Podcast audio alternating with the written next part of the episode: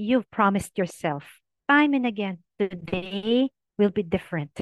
Today, you won't raise your voice. You won't lose your temper. But amidst the chaos of daily life as a parent, the stress of juggling everything from getting groceries, having a meltdown at the shopping cart, getting dinner ready, it feels like the entire burden of doing everything, taking care of everything, and staying calm on top of that. All of these rest on us. Then it happens. The yelling starts before you even realize it. It's a cycle many of us are all too familiar with. We yell, we feel guilty, and we promise ourselves next time we will keep calm. And well meaning people who witness this may even tell us, relax, still, just keep calm. In this episode of the Discerning Parenting Podcast, we talk about why promising to keep calm is not the way to stop yelling. Are there days you feel you've had it with the sleepless nights, the temper tantrums, the constant fatigue of trying to keep up with an active baby? Does it feel like you're always working so hard as a parent, trying to do everything for your kids and family, and yet it never feels enough? We get it. You love your child more than anything and yet, parenting is also exhausting and challenging, especially when you're bombarded with criticism and pressure to be the perfect parent, which, spoiler alert, does not exist. That's why we created Discerning Parenting, the podcast that helps you cut through the noise and focus on what truly matters in your parenting journey. This podcast is jam packed with valuable insights and practical tips specifically tailored for parents of kids age 5 and below. So join us and discover how you can use the combined power of science, knowing your child, and your own intuition in making the best parenting decisions for you and your family.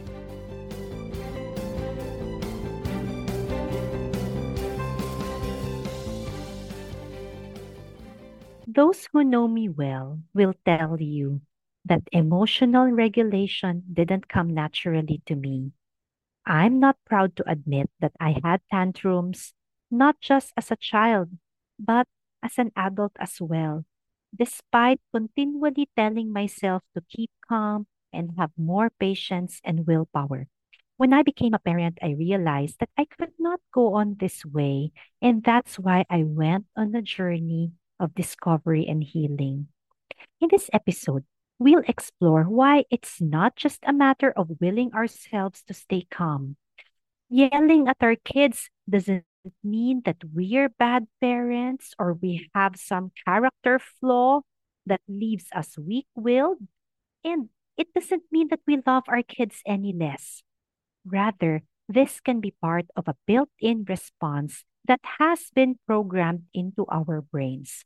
We'll talk about what we can do about it that's more effective than simply willing ourselves to stay calm. Let's dive in. It's all a matter of willpower. All you need to do is think positive. You can do it. Believe in yourself. I'm sure all of these have heard, I'm sure all of us have heard these at some point. And they're very encouraging affirmations. And they do have a role. In fact, entire Besselians preaching this kind of message to the point that we are now conditioned to think that we have 100% complete control over every emotion we feel, every tiny action we do, and everything that happens to us. But is stopping yelling really only a matter about the brain? When we keep telling ourselves to stay calm, when we have all these good intentions to stop yelling, what we're engaging is a part of the brain called the prefrontal cortex. This is also often called the higher brain, the upstairs brain. This part of the brain can assess situations rationally, consider long term consequences, and it can control our immediate impulses. Like when we feel the urge to yell, the prefrontal cortex will tell us it's not a good idea to yell right now, but stop and do something that is more effective. But yelling, at its core, is an emotional response. It's often an instinctive reaction when our brain perceives a threat. And what's responsible for this is the limbic system, and it's often called the primitive brain or the fight or flight brain, the reptilian brain, the downstairs brain. And the limbic system plays a huge role in this emotional response. It's responsible for our survival instincts and basic emotions like fear, anger, or joy. When we're stressed or we feel threatened, the limbic system kicks in quickly and it prepares our body to respond with a fight, flight, or freeze reaction. And yelling often emerges as a fight response in a high stress moment. This is a primal reaction that dates back to our early ancestors, and it's a survival mechanism. Stress hormones are released. Your heart beats faster, blood pressure goes up, your muscles tense up, and this primes your body for action. All these are reactions that allowed our ancestors to better handle the threats that they faced. Now, today, we're not facing wild animals. And no, your toddler doesn't count as a wild animal. And if you have a child who has refused to listen to every single thing you've told them to do for the past hour, and instead of listening, they stomp their feet and they shout, we know that it's not the same as a lion attacking. But for our primitive brain, it's not about the level of actual danger, but about it getting activated. That's why we can have all the best intentions and strategies to stay calm. But during these stressful moments, that rational part of the brain that promised to stop yelling and be more patient simply shuts off and the primal brain takes over. Now, you may be asking, if these are all automatic reactions built into how our brains and bodies work, then why doesn't everybody yell? Why do people react differently to the same stressor? I know this firsthand because I often experience being compared to my friends or family members who are much calmer than I am. I'm often told, there's nothing to be angry about. See, your friend didn't even get angry. But there are individual differences in how each of us will react to the same stressor and many of these individual differences are also wired into our biology. Each of us is unique. We are different in how we perceive something by our genes and even our physical conditions, such as how tired or even how hungry we are. And past experiences are a huge influence. Even past experiences that we don't remember. As we learn more and more about the brain, we discover how early experiences during the first three years of life exert a huge influence on how the brain develops and our automatic responses. These deep seated influences shape how we react today. Many of our reactions and our behaviors as adults are influenced by patterns and brain wiring that were established in our childhood. And these patterns are like imprints that were deeply ingrained in us even before we realize it. For instance, if you grew up in an environment where yelling was a common way of expressing frustration, even if we were babies at that time and people thought that we didn't even know what was going on, we might find ourselves defaulting to that behavior, even if consciously we know we don't want to do that. And here's the hopeful part. If on in our brains and in our bodies, that is to recognize that yelling is not a result of a personal failure or a lack of effort. When we recognize that it's a brain based response to stress, then we can address it better.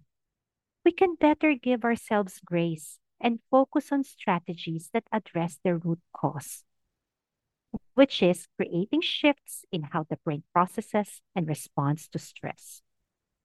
Our brains can change and adapt in response to new experiences. When we regularly practice new behaviors, we can create new pathways in our brain, and over time, this can help make calmer responses more automatic. So it becomes less of an effort to stay calm because our brains have been rewired. And now I'd like to highlight three general stress management and wellness strategies. If we can reduce stressors, this can decrease the chances of our brains going into fight or flight. That's why in our previous podcast episode, I talk about three things we can give ourselves permission to stop doing in 2024, and this can help decrease the things that you're stressed about. Second, mindfulness and emotional awareness methods such as deep breathing, or simply pausing to acknowledge our feelings, already getting stressed and angry. We can intervene early while our higher brains are still working and haven't shut off and our primitive brains have taken over. It's going to be very difficult to get back on track. And third, deep emotional and subconscious healing. If we are to heal these deep seated responses that have been programmed into our brains ever since early childhood. We need to manage our built in automatic responses. Now, strategies that focus on the higher brain. Yes, they are an important part of managing the stress responses like yelling. But we also need to heal the subconscious. As we said, many of our built in automatic responses were formatted in our subconscious, our subconscious memories, and many of them influence our behavior, like yelling, and we may not even be aware of it. This work on the subconscious is a huge part of the healing journey I went through personally.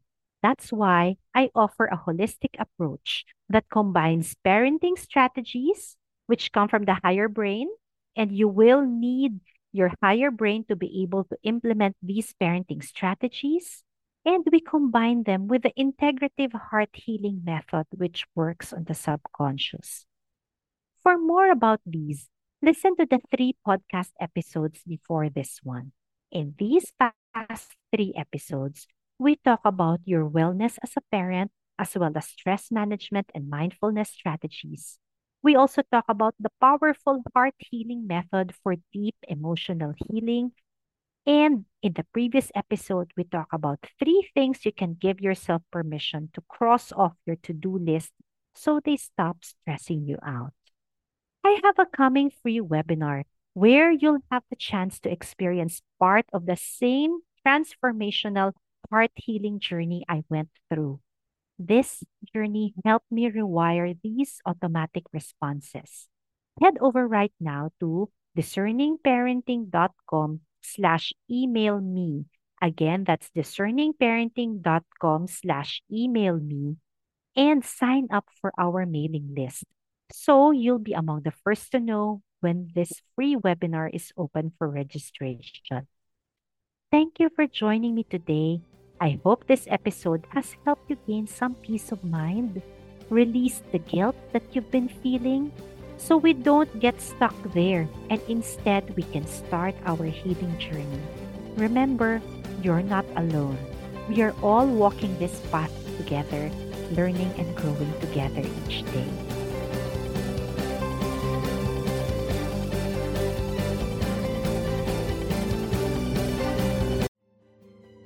Any information available at this podcast is intended for general guidance only and must never be considered a substitute for advice provided by a doctor, therapist, or other qualified medical professional.